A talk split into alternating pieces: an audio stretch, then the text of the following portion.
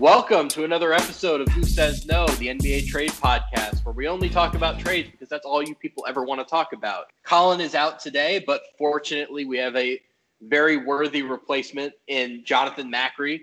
He is the dean of Knicks Film School. He writes for Sports Illustrated. He's also just one of the nicest guys in basketball. So, Jonathan, how you doing? Um, man, I I'm, i never take compliments well, so I don't know what to say about that. Other than that, uh, I have free time on my hands. Um, I think about the Knicks a lot. I think about the NBA a lot. So I write stuff, and thank you for having me on.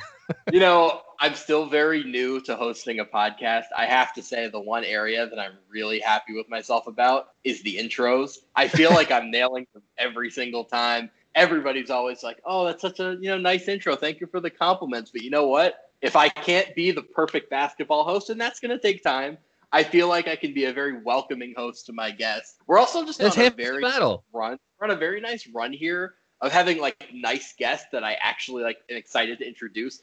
Like we started with James Herbert, who is like, I swear, if you ask that guy for a kidney, he'd say, "Oh, you sure you don't want two? Then we had Ryan Blackburn, who is so nice that Doris Burke is calling him out on Twitter, and now we have you. So I feel like this could be a nice branding thing where we just only have nice, pleasant people on the show, which is a nice counterbalance for me because as anybody who follows me on Twitter knows, like all I do is just stick a knife between my teeth and dive into the waters. So I'm excited for this. I think this is a good brand for the show. But the reason we have you here is because the Knicks, for the first time in, God, I think I was in college the last time they were remotely good or entertaining. The Knicks are good and entertaining. They are. Um, yeah, no, I mean the the 2012-2013 season is is the one that stands out from the last 20 years. I mean, obviously there's some other moments, insanity. I mean, the cup of coffee we had with uh, Porzingis that first glorious month of the season uh, when he was, you know, averaging 28 a game and he was all efficient and everything. And we're like, all right, we got our core, Timmy, Timmy and Frank and KP, and here we go. And uh, yeah, but for the most part, this is, uh, I, I think, as enjoyable as anything we've seen for, you know, s- since that uh, that really one good Melo team. You know what it reminds me a little bit of? That first like three months of the 2010-11 season when Amar'e sure, yeah. came in and was just yep. like an MVP candidate, and he hits the buzzer beater against Boston. It doesn't count, but in our hearts, it all counted.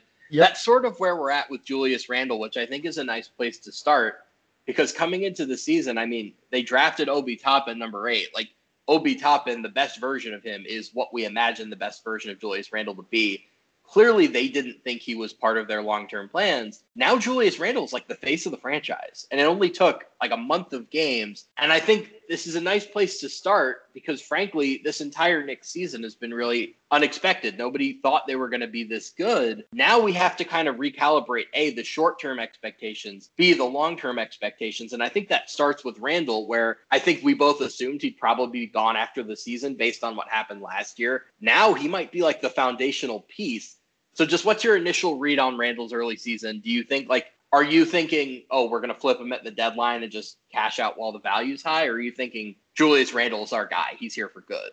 Yeah, it's a gosh, it's a fascinating question because just thinking about Randle's trade value in the offseason before we got to this point, um, it really was a matter of asking yourself, okay, is there a team that might view him as a net neutral asset on his salary, which, you know, part of the benefit that I think a lot of Knick fans were thinking is that a team could wipe away next year's salary for just $4 million. And if they needed to stretch that, it's, you know, it's not a huge hit. Like that was the mindset heading into the year because we all watched last season.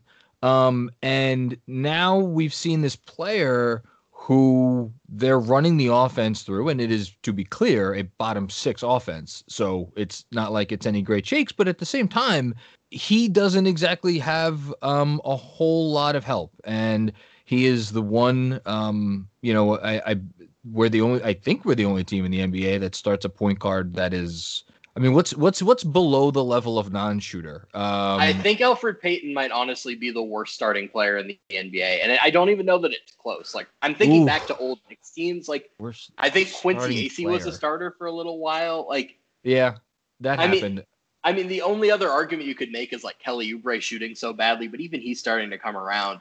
Yeah, but he's you know he could do some things, and and to be clear, Elfrid Payton can do some things, and I think there is a universe, and there's you know there's a big topic among Knick fans right now of like putting Quickley in the starting lineup, moving Elfrid Payton to the bench where he could be surrounded by a little bit more shooting, and that gets into the top end of it all. But just sticking with this for a second, yeah, he has to um, play with Elfrid Payton. So I think there's an argument that for as great as he has been, there is maybe another level for him to reach. And if you look at his numbers with Quickley, um, I, I, actually haven't checked them today. They had a, a, rough stretch against Utah, but then again, everybody's been having rough stretches against Utah last night. But um, it, it's a, they're averaging like 115 points per 100 possessions. Um, with uh, Quickley and Randle on the floor together. So, in short, I, I, I don't for a franchise that has been so starved for a guy that we can look at and be like, okay, we have a guy, right? They had Porzingis, we don't need to talk about what happened there. Um, but now they've been given this gift. And if it was a gift that was built on unsustainable, you know, bricks, I would be like, you know what? Let's like work the phones.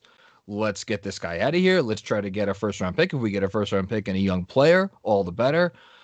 But here's the thing he's not doing anything he hasn't done before outside of some what was early in the year, like some um, unsustainable long, uh, like long twos uh, shooting. Yeah, that's starting to come down a little it, bit. The numbers yep. for the year, like he's shooting forty five point nine percent on long twos. Like that's going to go down. He's not Kevin Durant. He's shooting fifty one percent on ten to sixteen feet twos. Like that's going to go down. But you're right. The playing style is we've seen this before. Yeah, and he's just it's two things really. It's it's a almost um like over uh, you know overabundance of like i am going to try to make the right pass. And i actually the funny thing is you know the one criticism of his this year is that the turnovers have been kind of high. I think that's because he's actually at times been overpassing which you if you would have said that to any Knicks fan last year they would have been like come on you're not like this is not a real version of the future but it is um, and he's he's actually you know his rim numbers are like worse than a couple other seasons he's had in the past. Um, he's he's shot roughly this percentage from three before the year he had in New Orleans, and he uh, if I don't know if you saw an article that came out recently from Vor- Mike Vorkunov of the Athletic. Um, he was working on his three point shooting all summer. So I think, and not that we haven't heard that before, but like 34% isn't crazy. And then the most important thing is the defense. He's committing um, he's clearly bought into whatever Tom Thibodeau is selling. So, you know, for me, I, am not saying, I'm, I'm listen, the, the people out there are like, no, we can't trade Julius Randle.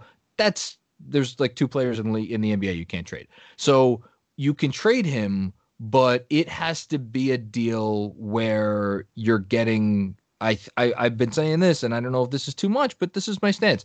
It has to be a, a pick that's not the Marcus Morris Laker or Clippers pick. It has to be a pick that's a real like a juicier asset. Yes. And a young player that's like, you know, has a chance to be here for a while. Um and I and I the last thing I'll say is I think the reason why the Knicks should maybe secretly like you give them truth serum and they'll admit to it, be more open to this is because of Obi Toppin and you did just in, uh, invest the eighth pick in the draft in, in this guy. And while I think there's a world where they could coexist together and Toppin plays some center and you kind of get funky with your defensive like alignment and whatnot, the the simplest route is Toppin's your four, and then you know maybe he plays five to ten minutes a game at the five. Um, so that's that's kind of where I'm at with Randle. I, I'm in the same place, and I think the way that I would put it is you have to trade him from a position of we are trading the best player in this deal, right? Like it's not necessarily a superstar trade. You're not going to be holding a bidding war, but you're not going into it saying we are trying to get rid of Julius Randle. You're going into it saying we have Julius Randle. What can we get that in a long term sense is better than him? Especially because, I mean, you mentioned it with Elfrid Payton. Like, he definitely has a level to climb. There's one player on the entire Knicks roster right now that has an offensive rating above 107. Can you guess who that player is? Um, uh, it might have gone down after last night, but was it Alec Burks? It's Alec Burks, 112.4. Not a coincidence that he is leading the team in three point attempts. I think it's 5.4 per game, and he's shooting 44.7% on threes. If you give Randle and Barrett too, if you give them more space, and this is more of a problem for Barrett, frankly, because you know, Randle has the bull in the china shop thing where he's going to get fouled if he drives, or he's going to like, it, it's easy enough for him to find points in the lane. Barrett's having a real problem where when he runs a pick and roll and drives, like there are three people in the paint. If the Knicks can just get even like the a league average amount of spacing around those two guys, like they're both going to play better and their value is going to go up. Obviously, I'm not in a position where I'm thinking trade Barrett, but if you're going to trade Randle, you might as well do it from a position of strength. And if it's it's pretty clear at this point, when you put the shooters in the game, there's that's when they're scoring points. They're not scoring at a particularly like what I think you said they were bottom six. They're 25th, something like Their that. overall offense, yeah. But yeah, I mean the Quickley lineups are what's working, and that's the next place I want to go because I mean I'll admit I was a little bit of a quick Quickley skeptic. There's the famous graphic out there that on CBS Sports D plus for the pick. I did not give that grade, but I also did not disagree with it. Um, and then when the preseason came, it reminded me a little bit of the Kyle Kuzma shooting in the preseason, where it's like, oh, that's cute, like late twenties pick. You know, he's shooting well. It's gonna go down. Whatever it went down for Kyle Kuzma, it goes down for most guys. But the more you watch Quickley, the more you realize, a the shooting is like that's real. Like he's going to be an above average NBA shooter at a bare minimum. And B, he's not just a shooter. Like this is a point guard. And the thing that I always judge rookie point guards on more than anything is the turnovers. Are they making the same mistakes over and over again? Are they making dumb mistakes? And the thing with Quickley is like he just isn't, right? When you watch the turnover tape, he'll do something once and then he won't do it again. Like, oh, he'll do the thing where he catches the pass in motion and he'll travel, or he has a couple. He's had a couple of weird lob passes. He kind of does the goal line fade thing on lobs. Yeah, where he throws passes that like only his guy can catch, but will occasionally go way too high. But like these aren't real problems. What I really want out of a rookie point guard is I want to see that you're learning on the move and that you're improving. And just every time I watch Quickley, he's a little better, right? Like I remember in the Nets game, there was a play they run a double drag pick and roll. And just when you're running a double drag, if you're going to do the little pocket pass, you got to do it quickly. I mean, no pun intended. because if you don't, the defense is going to get set and it's going to be gone.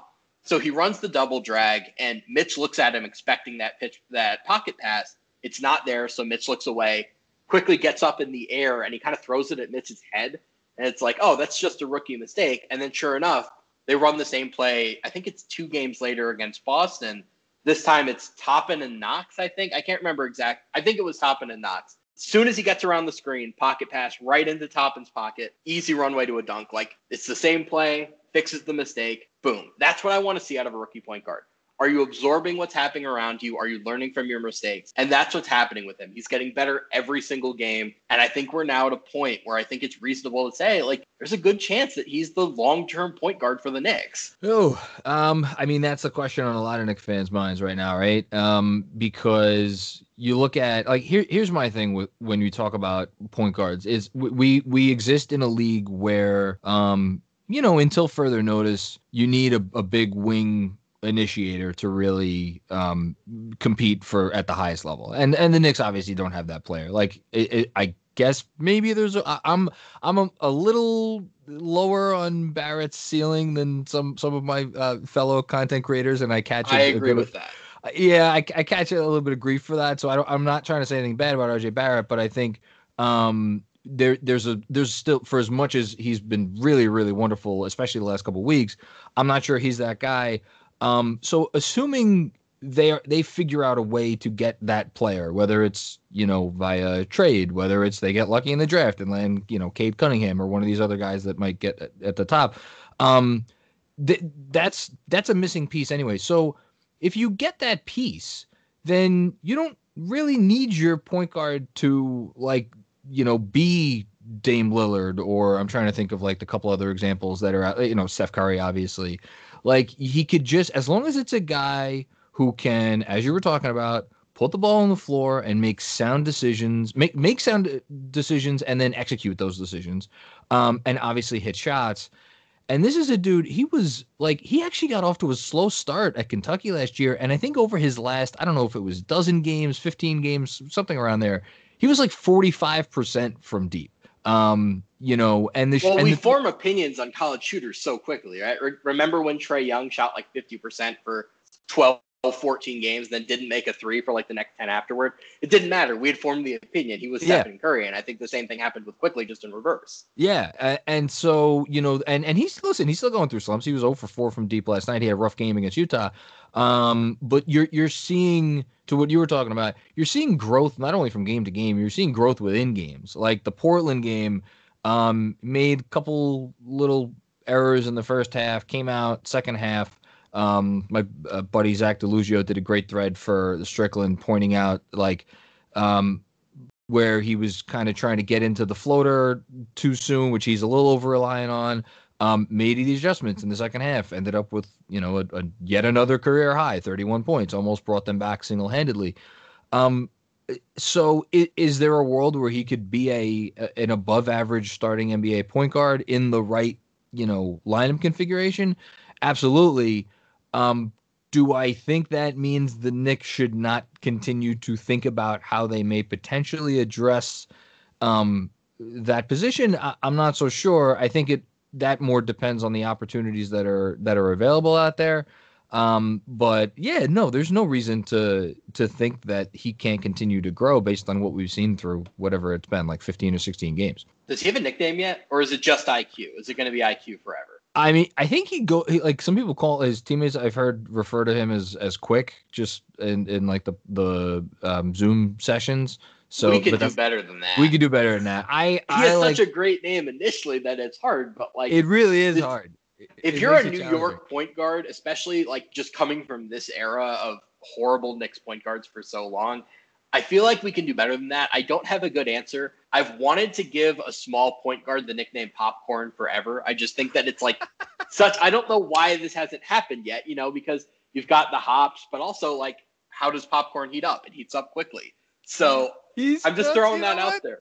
That's good. No, that's not that's not bad. Um, and he, you know, he kind of he has a bounce to his step, right? Yeah. Um, and it's it's noticeable, and he, you know, obviously plays a lot of energy in the whole thing. I, I, I, I, maybe I'll try that out in an upcoming newsletter. We'll see. Let's get that going because I think he needs a real nickname. Don't get me wrong, like the name Immanuel Quickley, especially with the IQ initials, it's a great name. I don't oh. want to like besmirch the name but yeah. if you're the point guard of the Knicks and you're maybe the most exciting young player they've had since Porzingis, I think you need a nickname. So I'm just going to throw that one out there. I tried it with Isaiah Thomas and it didn't catch on. I've been waiting for the right mm. secondary guy. I think that he's the one, but I want to go back to Barrett for a second because I, I'm with you. I'm a Barrett skeptic. And I think I'm going to point back to Elfrid Payton here. I don't think Elfrid Payton is a worse player today than he was a few years ago. In fact, I think he has been, frankly, a constant since he entered the NBA. You know exactly what you're getting, which is yep. pretty good defense, like competent point guard play, no shooting whatsoever. The issue is the NBA is changing around him. So every year, that lack of shooting becomes less valuable. And he, through no fault of his own, being the same exact player, becomes less valuable every year. Barrett is not the non shooter that Payton is, right? Like, I think we can easily imagine a scenario in which, with proper spacing and experience and hard work, Barrett is like a league average shooter from behind the arc. I don't think he's going to get much better than that. But broadly, if he can get to 35%, something in that neighborhood with all the other tools he has, like now we're talking. Now we might have a guy who can score a pretty efficient 24, 25 points a game. I just don't like to project shooting improvement. I, I don't know that it's, I, I guess, I don't know that it's likely. But if it comes, like the flashes are there, right? Like you see this like once or twice every game. He had it against Gobert last night where he they run the pick and roll and Gobert drops, and he kind of does the slow down thing where he looks like he's going to kind of do a floater. Then he just zooms around and yeah. stuff before Gobert even knows what's happening. That was so not nice a lot of guys. See. Not a lot of guys can pull one over on Rudy Gobert. Like that's no. a short list. Yeah. And the deceleration and the acceleration, like I'll just be honest, sometimes it looks like James Harden. Now, he's not James Harden for a variety of other reasons, but the tools are there. And finding a guy like that, like I don't know the, the ceiling. It's like there are 10, 15 guys in the NBA who can do stuff like that. I I wouldn't. Well, I know, wouldn't. Go ahead. No, no. I was gonna say I, I, I, I, because the ceiling to me is is Jimmy Butler. Now, is he going to be Jimmy Butler? Almost certainly not. Jimmy Butler was the best player in several finals games last year. Those guys don't grow on trees. But like, if to me, the a guy who can do some ball handling for you and is able to, you know, get into the paint at will and is crafty enough. Like nothing comes easy for Barrett around the paint, right? That's the thing. That's my biggest knock on him is he's not this kind of athlete where he's gonna blow by guys or he's gonna rise up or he's gonna hang in the air and like make the like he needs to work for it. And he needs to almost have the game of like a 35 year like he needs to have like Dwyane Wade old man game around the rim to be able to score efficiently. But we've seen that he's doing some of that stuff this year, like especially in the last several games. So, like, yeah, I don't, man, if if if he could get to that level, I think every Knick fan should be absolutely positively, you know, ecstatic. I know I would be. I just, like you said, it's tough to project shooting. So, where does that leave you? So, Jimmy Butler, I think, is an important data point here. Not because Jimmy Butler is, prob- frankly, the exception to this rule but look at all the guys that Thibodeau has had on the wing and his primary ball handlers, like Derrick Rose, injuries never the same. Luol Deng, injuries never the same, et cetera, et cetera. How nervous are you about the minutes that Barrett and Randle are playing? I'm so I'm uh, full disclosure. I'm an inherently trusting person. Um, I should not be, but it's just you are a Knicks fan my, too. That's pretty rare. It's really it's it still hasn't been beaten out of me. Go figure. Um, I think this um the the Rose regime, the Leon Rose, you know, and and the people that he's brought into the front office, um, you know, I think they're kind of from from everything I've been led to understand, been revamping, you know, every aspect of the organization, and that includes, from what I gather, like their sports science department. And to me, if they're looking at this and like, okay, um, he, you know, he's he's okay to play these minutes. Um, and here's the thing he's averaging 37 minutes a night, but he's also has I think a 22 usage rate right now, which is like yeah. Obviously Randle not... is the one who's like touching the ball and like expending the energy on every given possession more so than Barrett is. Yeah, and so I, I but and then so then is the question like, okay, well, are you worried about Randle? Uh, t- to me, like if you could like physically, Randle is like he, the dude's just a monster. Um, and I do think it's important to note that Randle is, and I'm gonna. This is a compliment. It's not gonna come out like a compliment, but it's it's a compliment. He's still good at knowing when to conserve energy on the defensive end. And don't get me wrong. well, he was engaged. an expert in it for the past five years, right? Well, so of course it, makes sense. He, he could have taught a, a grad course in it over the last five years. This season, I think he's picking his spots wisely. In that, when like he knows what his responsibilities are. He will get out on shooters um, when it is required. Um, on in one-on-one situations, he's been really, really good, but that's not really been an issue for him either. Um, I just think, like, I think that I think Thibodeau realizes where like how he needs to be careful with Randle in terms of energy conservation and like the whole thing. Thus far, I'm not worried. Uh, check back with me in a few months is the best answer I can give you. Yeah, I think it's easy to be okay with it when you're onto this feel good start and you know you're like legitimately in the playoff race. It might get a bit harder when you get to the dog days in like March and April and maybe you're on a four game losing streak and you find yourself wondering like is this really worth it? But just to go back to starting out this well, the last thing I want to address before getting into the long-term issues is the defense. How real do you think this is? Because I mean, from a pure shot selection standpoint, it seems I don't want to say fake I don't think that they're going to end up as a top five defense. They're allowing the fourth highest percentage of threes in the NBA, 44.2%. And they're allowing the fifth most shots within three feet of the hoop. So, like, that is an analytically disastrous defensive shot selection. The issue is, or what's helping them or keeping them in the top five, is that opponents are just missing all their threes. So, my question is I think we could probably both agree this isn't a top five defense. Is it a top 10 defense? Is it a above average defense? Like, where do you think it settles? In there, um, between five and fifteen. If they if they end the year between five and fifteen, I think that's a that's a pretty major accomplishment. Um, you know, the the the things that have been good are Mitchell Robinson has taken a step forward. Um, by by no means a perfect player still, but he is a, a, an above average certainly I would even say probably a top ten um, defensive center in the league. I think right that's now. pretty reasonable. Yeah. Now, if you yeah. would have told me they had a top five defense, I would have said Mitchell Robinson's the defensive player of the year, which exactly. he isn't, and that's fine. Like he's not an all an all defense guy yet, but no. he's kind of where everybody else is. He's just more athletic in that he's now in the right spot way more often. Like there's not as mm-hmm. much of the block facing.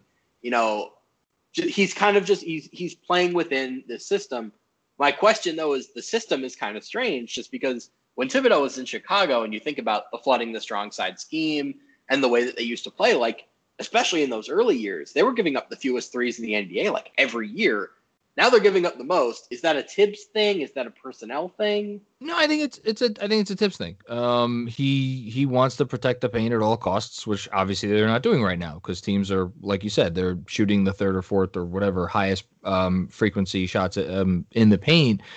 But I also think that a lot of the shots that opposing teams are getting in the paint are not good ones. Which, if you look at the rim accuracy numbers for for defenses, the Knicks are if they're I think they're on the border of the like the top five. So they're deterring a lot of these shots at the rim that that opposing teams are taking. The three point thing, you know, this is it's that's trickier for me because I I don't know that there's a great answer for this other than like we have seen teams, you know, quote unquote like live off of getting lucky in the past. Like the Brad Stevens Celtics for I don't know however many years the first four or so years of his career there, like they always gave up a ton of open threes, and yet they were always um, in the like teams shot at like on the lower end in terms of or like near the bottom of the league in terms of how how many they would make. Is that because like it's like the, just like the presence of Marcus Smart there and him like flying out at you is going to make a difference? Like, I don't know. I will say this, like the Knicks don't take any possessions off on defense. Like 19 games in now, as we're recording this, they have they're hustling and like it's it's rare that guys uh, opposing teams will have all the time in the world to just like load up and fire away. Um, they're also the other thing it's it's worth noting is they're not necessarily limiting shots from the corners, but most of the threes that they give up are above the break threes. I think they're like that's six... a Thibodeau staple. That's something that yeah. he's always been really, really big on. Yeah, and and so you know, and look, they could still they could still get better at that. And is is Randle the like we were talking about before? Is Randle the ideal guy that you want in that spot? He he is not necessarily the most fleet of foot when it comes from getting from where he has one foot in the paint out to contest um, a three. No, but you know these are team building questions that they need to have going forward. Um, you know, I do wonder when they mo- moving forward, building this team, will they will they employ more? Not will they employ more switching? Will they try to craft a roster where switching more makes sense? Because right now they're really, I mean, they're doing that occasionally, but they're not a lot, and that would help alleviate, I think, some of the some of the issues. Um, you know, but again, that's a wait and see thing, and we have to remember like they really didn't have a lot of roster flexibility other than like margin moves. Like this roster was always essentially going to be okay. We have Mitch, we have Randle, we have Barrett, um, you know, and and a point guard who can't shoot. So wh- wh- where they go from here, we'll you know we'll we'll see. The switching question is one that I think every team that is at all heavily invested in the center is asking themselves. Like Philly theoretically can switch a fair bit because Joel Embiid can switch. The question is, is that the optimal use of a player like Joel Embiid? In the regular season, the answer is no. In the playoffs, I mean, we don't have a good answer yet because we haven't really seen it at least to the level that we would probably want to. Like Rudy Gobert is not a great switch defender, and we've seen that become a problem in the playoffs for the Jazz. So I think it would basically have to come down to you'd better have four other guys on that defense that you really trust if you want to put Mitch in that position. I yeah, don't yeah. think they're there yet, but I, no. I don't think it's totally outlandish to suggest that they could get there. But I want to transition more into the long term outlook here because right now they're 8 and 11. They're not quite as promising in a short term sense as maybe we thought. I think teams are on to the fact that they can't really score. But I think there's a reasonable chance that they're going to make the play in, right? Like right now they're in ninth. They're ahead of Toronto, and Toronto's probably going to pass them. They're ahead of Miami. Miami's probably going to pass them.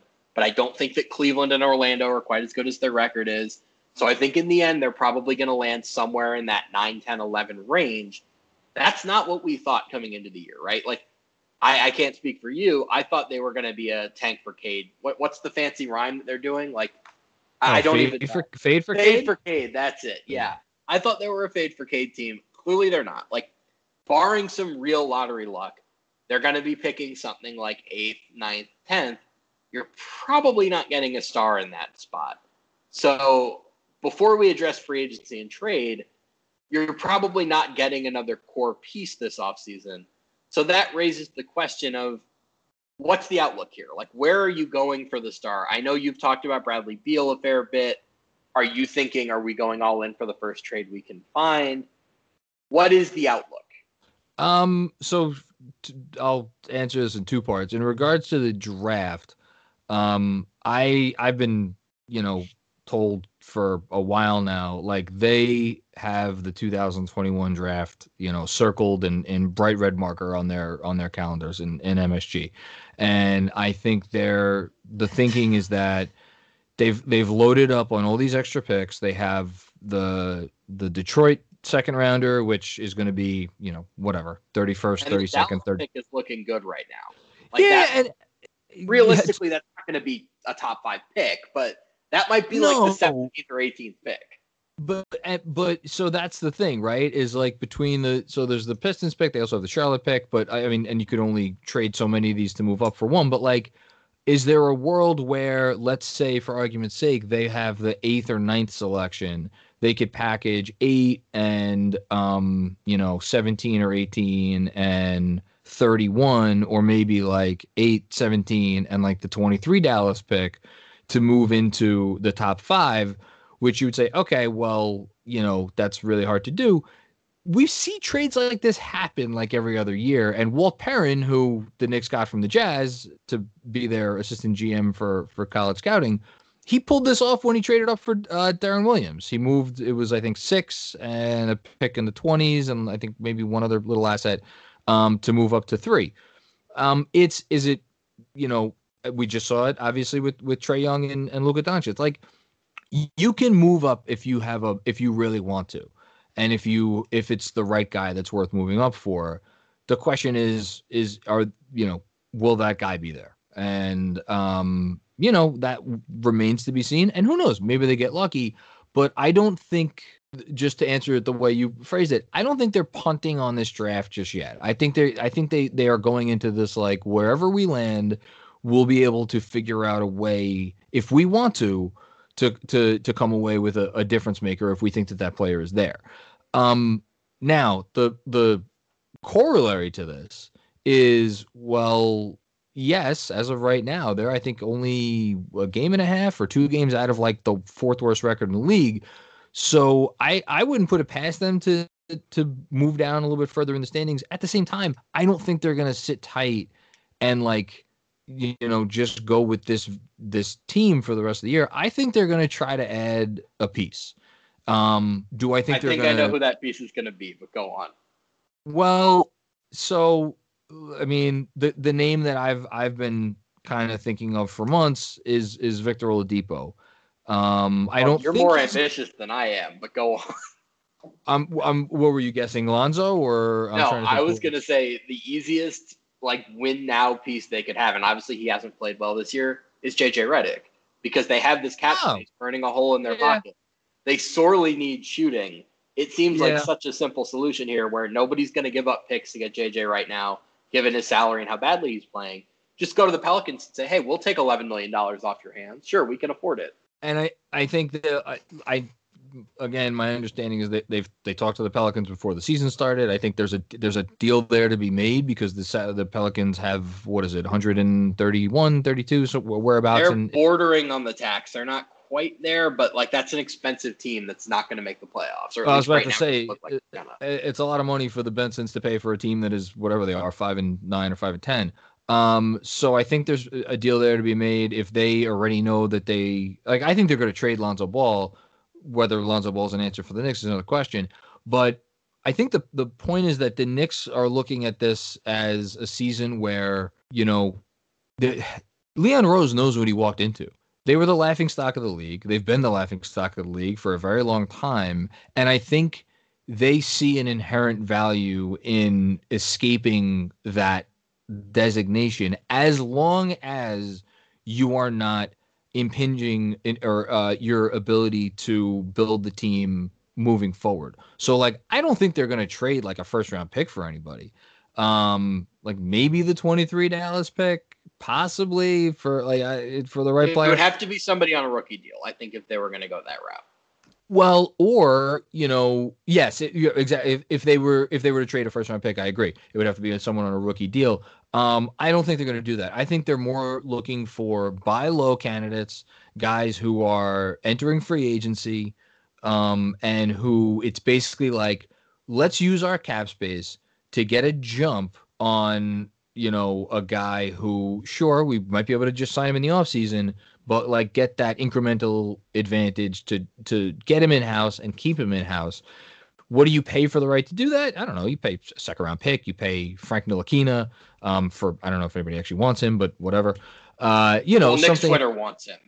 Well, Nick, I listen. I I'll always love Frank. I just I think that it's run its course here. I I, I think he's gonna have a nice career as like a, a tenth or ninth man on another team. Yeah, and I yeah I think he I think and listen, if he if he hits shots like he was before he got hurt this season, that's absolutely within the realm of possibility. Maybe even a little higher level. But so yeah, maybe there's a team that wants him. Um, I bet you could get him at a, a cheap price this summer when he's a restricted free agent. Um, but I, I, think there will be because they have all that cap space still just sitting there. Um, I think there's a world where they can add something to make a little push. Um, but I don't think they're gonna I don't think they're they're, they're going to do that haphazardly. I guess is the is the way that I would is the way that I would put it. So sell me on the Oladipo idea. I'm intrigued by this. I think it's something that Thibodeau would love. He is like a prototypical Tom Thibodeau player. Yeah. Um, well, you know, we've seen him play a little point guard in, in Houston when Wall was out when he first got there. Um, he, I mean, the the teams he had where he was alongside Collison in Indiana, like I don't care what the what the stat sheet said about who was playing what position. Like Victor Oladipo was the point guard on those teams. Like he was he was running running those offenses. Um, so he can he could direct an offense. And if you're the Knicks and all of a sudden you can slot him in alongside RJ Barrett and Julius Randle, then maybe it makes a little bit more sense. Because right now T- Thibs does not want to insert Quickley into the starting lineup, and you get it, right? Because he's a he's a rookie, and like that's a lot for a rookie, right? No matter, like he's done a lot of good things, but to, to make him a, starting point guard, that's like you know you're asking well, a lot. We should be clear on this. In general, like no matter what the stats say, there are exceptions to this. Ja Morant was an exception to this. No matter what yeah. the numbers say, rookie point guards are bad NBA players. Like that's yeah. just how it works. I'm sorry, like they turn the ball over too much. They don't know what they're doing. They might score points. I'm sorry, just for the most part. And I would think Quickley, at least as a rotation player, has kind of bucked this trend. I don't know that he would as a starter, but as a general rule, rookie point guards are bad players. Yeah, um, they are, and and he's been good, and I think that's part of the other reason why Thibs doesn't want to put him in the starting lineups is he wants him to keep being good, right? Which is easier to do if he's if he's um, playing, you know, against backups. But so I think getting Oladipo would give them some options. They can move Quickley into starting lineup. They could just have Oladipo be the nominal point guard alongside a guy like Alec Burks, alongside RJ Barrett, alongside Julius Randle. All of a sudden, yeah, no, you don't have a true point guard, but you have four guys who, like, in different, very different ways, can run an offensive possession adequately. Like even Burks, he's been kind of playing point guard a few times earlier in the year. He did that. Knows how to run a pick and roll. Um, and then if you you could obviously keep Mitch in there, you could throw Toppin in there as a small ball five. Like all of a sudden things get a little interesting. And but then obviously you know you phrase the question like okay, thinking long term, what does that mean for you, right? Because you're not trading for Oladipo to lose him in the offseason. You're trading for him to re-sign him. So how do you re-sign Oladipo and make sure he doesn't go to Miami? You give him uh, whether it's like it, what's going to be enough? Is it the full bag for four years? Do you have to give him the fifth year? Like, I don't know what the answer to that question is, and I don't know what the Knicks' stomach is for such a move. But if you're looking at this right now and you're the Knicks and you're like, okay, at some point we got to, you know, you know what, or get off the pot. Um, I, I would be surprised if they didn't at least strongly consider it if the opportunity, you know, presented itself. I would be very scared of an Al Horford situation developing with Oladipo, where just to those who don't know, Al Horford is a free agent in 2016. The Hawks offer him the full four year max, which is more than any other team can offer. But Horford says, I have full bird rights. Why aren't you offering me five? He gets insulted by it and he ends up going to Boston, right? The Oladipo to Miami thing, that's the worst kept secret in the NBA. Everybody knows that Victor Oladipo wants to go to the Heat. That doesn't necessarily yep. mean he will. And I actually want to get into another Heat thing in a second, but they quietly don't have max cap space. It's not as simple for them as just snapping their fingers and adding Victor Oladipo. But I think if they're close, there's a very good chance he ends up there. The situation you don't want to put yourself in if you're the Knicks is Oladipo saying, I want the full five year max given my injury history, given all of the other concerns that come with signing a player. I think he's he's not he, he didn't come into the league at 19. He played a few years in college. He's had the injuries. So like that's a risky, risky signing. If you don't give him the full five years, I think there's a very strong chance that he goes to the Heat. Yeah. The other the Heat happened to have another target that I very much like, which is Duncan Robinson for a few reasons, right? He's restricted, so obviously you're taking a big risk on your cap space there. But you couldn't ask for a better fit as far as needing shooting. And I think if the Heat do want to add Victor Oladipo, if you sign Duncan Robinson to that offer sheet right away, suddenly you're putting them on the clock, right? It's like Houston with Chandler yeah. Parsons a few years ago. Yeah. And if the worst case scenario is you've ruined Miami's cap situation, well, then you've taken out one of your free agent competitors for the next couple of years. So that's not the worst place to be either. No, no, they're they're in a good spot. I and I I think here, here's what I I would say. Um, I think the Knicks are right now, and even with this summer with like the Westbrook stuff, like they're going to look at every opportunity and be like, okay, is this the best way for us to maximize what we have going for us right now, which is essentially flexibility, right? Um, and that's why I, I, still think they would have taken on Westbrook if they could have gotten a pick with it, but didn't transpire. It's fine. Um, and they dodged a bullet on that one. oh true. my, oh goodness gracious, did they? Um, and we are we are all thankful here uh, for that in New York.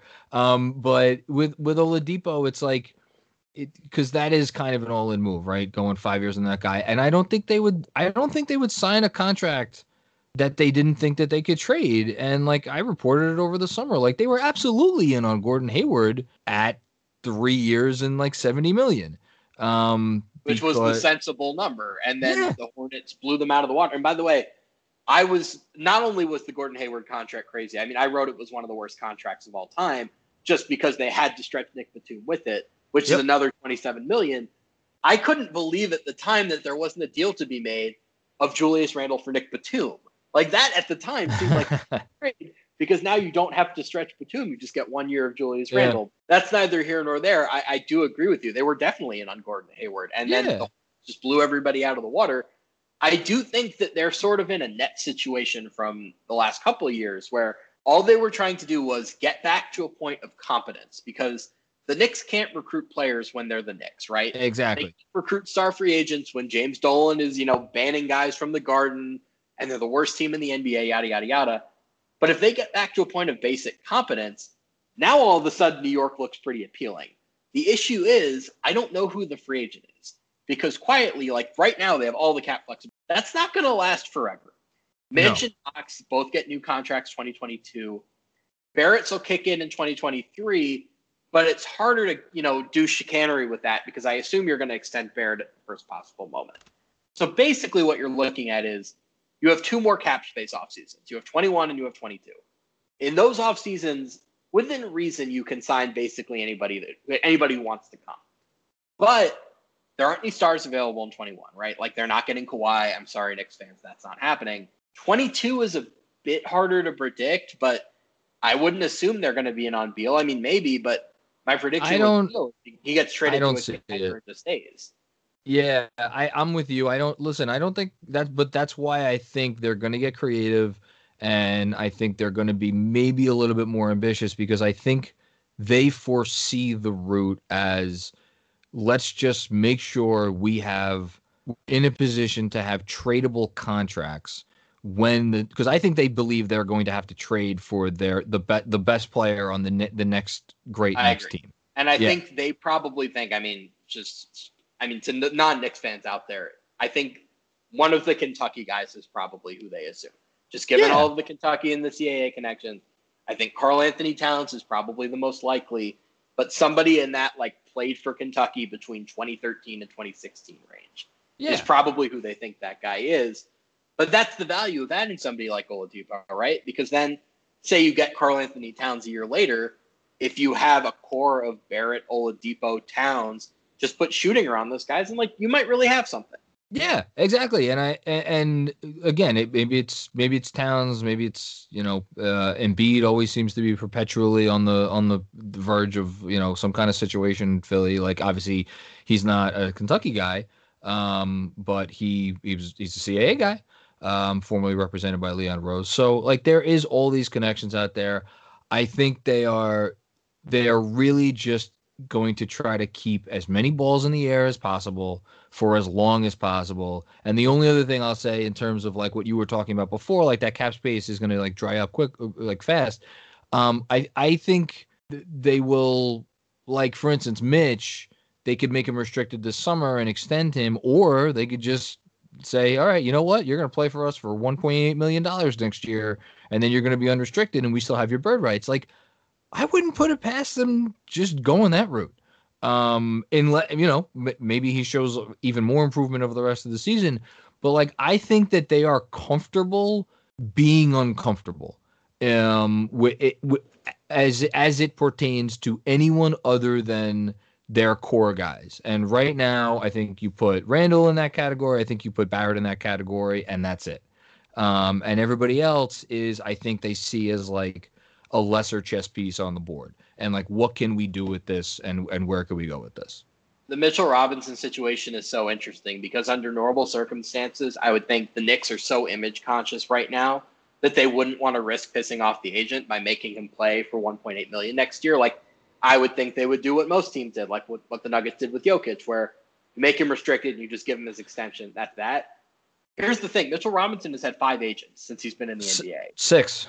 is he on six now? Like, yeah, this is he's on the sixth one. Yeah. So I don't know that you necessarily have to worry about pissing off the agents in that scenario, well, but. And like let's let's call a spade a spade. Like yes, Mitchell Robinson. What do we just say? He's a top ten defensive player. He is a guy that I guess fancies himself as the having the ability to do more stuff on offense, but certainly hasn't shown it. And I'm I don't like he's he hasn't really earned that right. He's still like you know a little sloppy when it comes to setting screens and like getting up the court fast and like all the little things that Thibs loves. Um, you know, you got a guy like Thomas Bryant. I know he just tore his ACL or whatever, but like that dude's making seven million dollars a year in Washington, and he's putting up thirty every couple of weeks, right? And he's shooting threes, and he's like, I know he's at Civ on defense, but like I, I, we're really at an interesting point when it comes to the value of a defense or uh, sorry a center in the NBA when you know you're not a, either you know like a Jokic or a Towns level offensive fulcrum or Embiid uh, level fulcrum or in the case of Gobert a walking top five defense by yourself. Um, like all due respect to the Steven Adams extension, like good for him and his agent for getting that money. Like go you, but like I just think we're in a really interesting place with NBA centers right now, and I'm I'm yeah I'm like you said I'm curious to see where it goes with Mitch as well. Well, I think the issue is I think the Rudy Gobert contract, and Mitch isn't the only guy who's affected by it, but I think he's going to look at the Gobert contract and say, well, okay, maybe I'm not Rudy Gobert, but I'm the same archetype of player, right? Like I'm somebody that you view as the foundation of, our, of your defense. I'm somebody with a lot of upside. I'm still young. I'm still super athletic. Maybe I don't deserve Rudy Gobert money, but like if they're willing to pay a defensive minded lob catching center, why won't you? The Knicks are not the only team in this position. I think Rudy Gobert put a lot of teams in a difficult situation. And frankly, I wouldn't have signed that contract if I were the Jazz, but that's another and, conversation. And it's not just him. Like the Capela, con- I, I don't. I, Capela's a really nice player. I don't want to disparage him. I think he's he's the fact that he does that does this archetype as well as you can do the archetype on offense at least. Um, defense, a little different story, but like yeah, there are other guys who have like screwed with the market because teams listen, teams make poor decisions. So it's it is what it, it only is. takes and one. That's the famous, that is, famous And I promise you, if yeah. Mitchell Robinson was a restricted free agent in an offseason where half of the league has cap space, somebody would look at that upside and be like, $18 million a year, $20 million a year, something like that. Oh man, and just the saying that out loud, the notion of giving Mitchell Robinson that kind of money is like I don't think the Knicks want to be in that business. Um, no, I think if they fortunately are in the they're in the position where they don't have to just decide right now are we going to make him restricted or are we going to keep him for 1.8 million. No, they can yeah. negotiate ahead of time and use that flexibility as leverage, right? Like yep. maybe they go to him and say, "We'll give you four years, sixty million dollars, or you're playing next year for 1.8 million. Yeah, and I, and that's a, that's a great point because I think he's a guy that is definitely looking for like, okay, when are we getting that payday? Because like he's not coming in on like a the the a rookie salary of like an eighth pick. He's made again. It's just been it's on like 1.3, 1.6, 1. Point, like these are not, not a lot of money. So I personally don't even think they need to go that high. I think they could get away with something like three years, uh, forty million dollars. Um, See, this is one of my pet peeves. My position, especially on young guys, is just always sign for the four years. It's four years is not that long. Just lock them up as long as possible. Like, oh, oh yeah, I mean that's that's fine too. If they want to, if they want to go that route and go like, you know, okay, fine, four four for forty eight. There, there's a number. Yeah. Um, but I yeah, think based I mean, on his actual play, that is a fair number. Something in that. I, I would agree. I would agree with that. Yeah. But I think the core issue here, and I think we've done a nice job of kind of going in this direction, is there isn't the obvious star, right? There's not a Durant on the horizon where you hear for a year leading up, like, oh, he wants to go to the Knicks or he wants to go to New York, as it turns out, he ends up with the Nets. You kind of have to slow play this because I do agree they probably are going to get a little worse in the standings. And I think there's a scenario where right now teams are shooting 31% on threes against them. If that rises to 38%, like if they go from the luckiest team in the NBA to the unluckiest, now maybe you're talking about finishing with the fifth or the sixth worst, rec- worst record and maybe getting lucky in the lottery. But realistically, you're probably not getting the star in the in the draft, and there isn't an immediate one on the horizon. So I like the way that you put it. They they want to have a lot of balls in the air. They want to have a lot of different opportunities to get guys. So just keep accumulating assets. Keep putting yourselves in position where right now the cap space they have, they could really weaponize this in a pandemic year, right? Like there are going to be teams that just say we want to shave money, and the Knicks can just fly in and say, "Oh, funny you mentioned that. I have 19 million dollars in cap space. What will you give me to take that money off of your hands?" So I think this is going to be a slow process. I don't think that this is going to be a situation where you have a single target earmarked for years in advance. I think it's going to be a situation sort of like Brooklyn's was before they got Durant and Irving. Just be competent for a while, leave your options open, and then when the opportunity to strike comes, you grab it and that is what the future looks like, right? I don't think that that plan has materially changed over this 19 game start. Yep. No, no disagreement. And they got a guy in the front office in Brock Aller, who was a cap maestro in Cleveland. Um, that is the guy you want if that's your plan moving forward. So I think that's the only other, the only other thing that I would add. But yeah, no, I think you you phrased it really well. I think the Brock Aller mention is the perfect time to close things up. I think that's a bit too in the weeds. Perfect. I think that's the point where we can kind of say, okay, you know what, we've had enough. Jonathan Macri, this was an absolute delight. Where can people read your stuff? Where can people follow you? Um, easiest thing to do is just go go to my Twitter. Uh, it's at JC Macri NBA, and there's a link there to my daily Knicks newsletter. If you want to read my musings about the Knicks every day, there's uh, the option to do that. Which is where um, a lot of my Knicks opinions come from, by the way. I appreciate that um, very much. Thank you. And uh, the the Knicks Film School podcast, which uh, we come out with three episodes a week, and um, that is about it. But yeah, I just really appreciate you having me on, man. This was a lot of fun. It was an absolute pleasure. Let's do this again sometime. Everybody else, like or subscribe, like whatever it is you do with podcasts. Share with your friends, force them to listen. That'll do it. Colin will be back with us on our next episode. Anyway, thank you. Have a nice day.